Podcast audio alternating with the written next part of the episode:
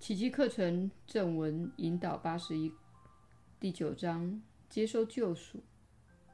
五、尚未疗愈的治疗师。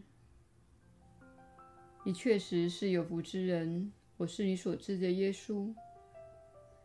当你环顾当今的世界时，你会发现，很多人去看治疗师之后，并没有变得比较健康。一些慢性病以及无法解释的死因。这种情况正在持续增加中。你所看到的是尚未疗愈的治疗师所从事的疗愈，他们并非真的在疗愈。有时他们会掩盖症状，但是他们并没有在整体上增进病患的健康。此时你正看到老年看护的时间不断延长。你正看到统计数字显示，慢性病发生在年轻人身上的情况不断的增加，这便是一种明证。你需要了解的是，品着他们的果子，就可以认出他们来。如果要了解什么样的系统是你不要去求助的地方，你只需看看他们的工作所得到的果实。如果你观察当今的西医系统，如果你看看外科手术有能力修复车祸对身体的伤害，你会看到其成果确实是很好的。受伤的人可以恢复走路的。如果没有透过外科手术，他们可能无法走路。凭着他们的果子就可以认出他们来。但是，对于长期的慢性病以及持续性的身体状况来说，懈怠的西医系统就不是那么好。品着他们的果实，就可以认出他们来。如果他们的工作所得到的果子是好的，是甜美的果实，是你喜欢吃的果实，那些统计数字就不会持续增加了。这意味着什么？这意味着。你们大部分的人是求助于尚未疗愈的治疗师。你需要开始做的是，开始向你内心的圣灵求助。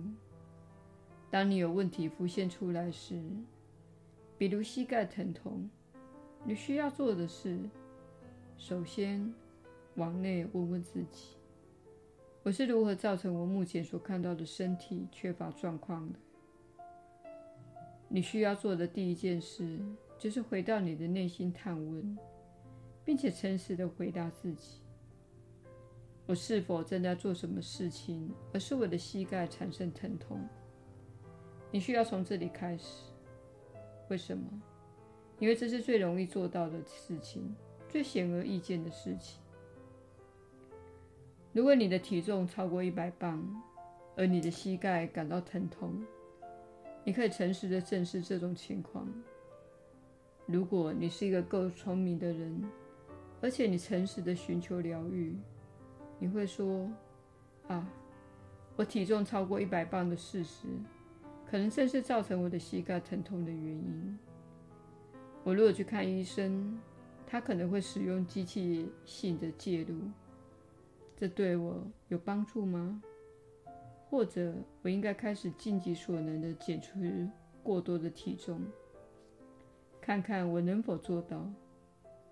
如果我无法做到，我再来求助于能够帮助我的人，以支持我踏上减重的旅程。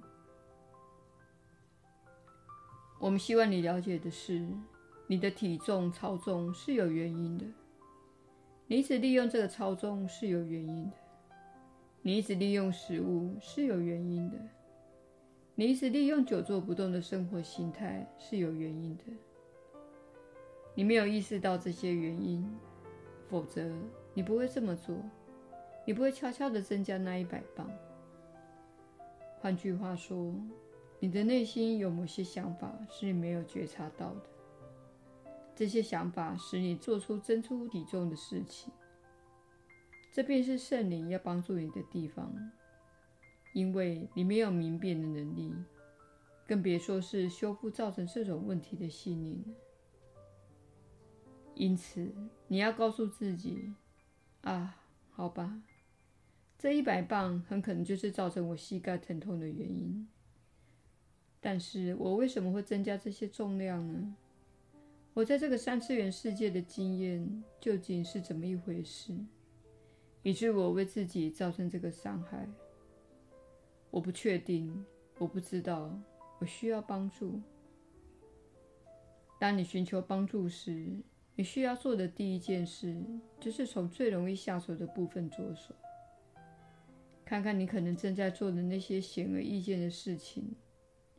比如抽烟、酗酒、缺乏运动或是饮食过度等，你必须开始承认你正在造成那些问题，而且你愿意开始进入改变的过程，以转化那些问题。这是以牛顿学说的角度来做的非常简单的解释。但是，如你们所见，很多人无法疗愈自己，是因为他们的心灵才是问题所在。但是他们却用这个有问题的心灵来试图解决问题。你必须向没有受到蒙蔽的意识求助才行。你的心灵受到蒙蔽，而你知道你的心灵受到蒙蔽，因为它会自行创造或妄造。当你有某个问题出现而引起你的注意，它使你感到疼痛或痛苦。而你想要疗愈它时，请开始请求指引。为什么？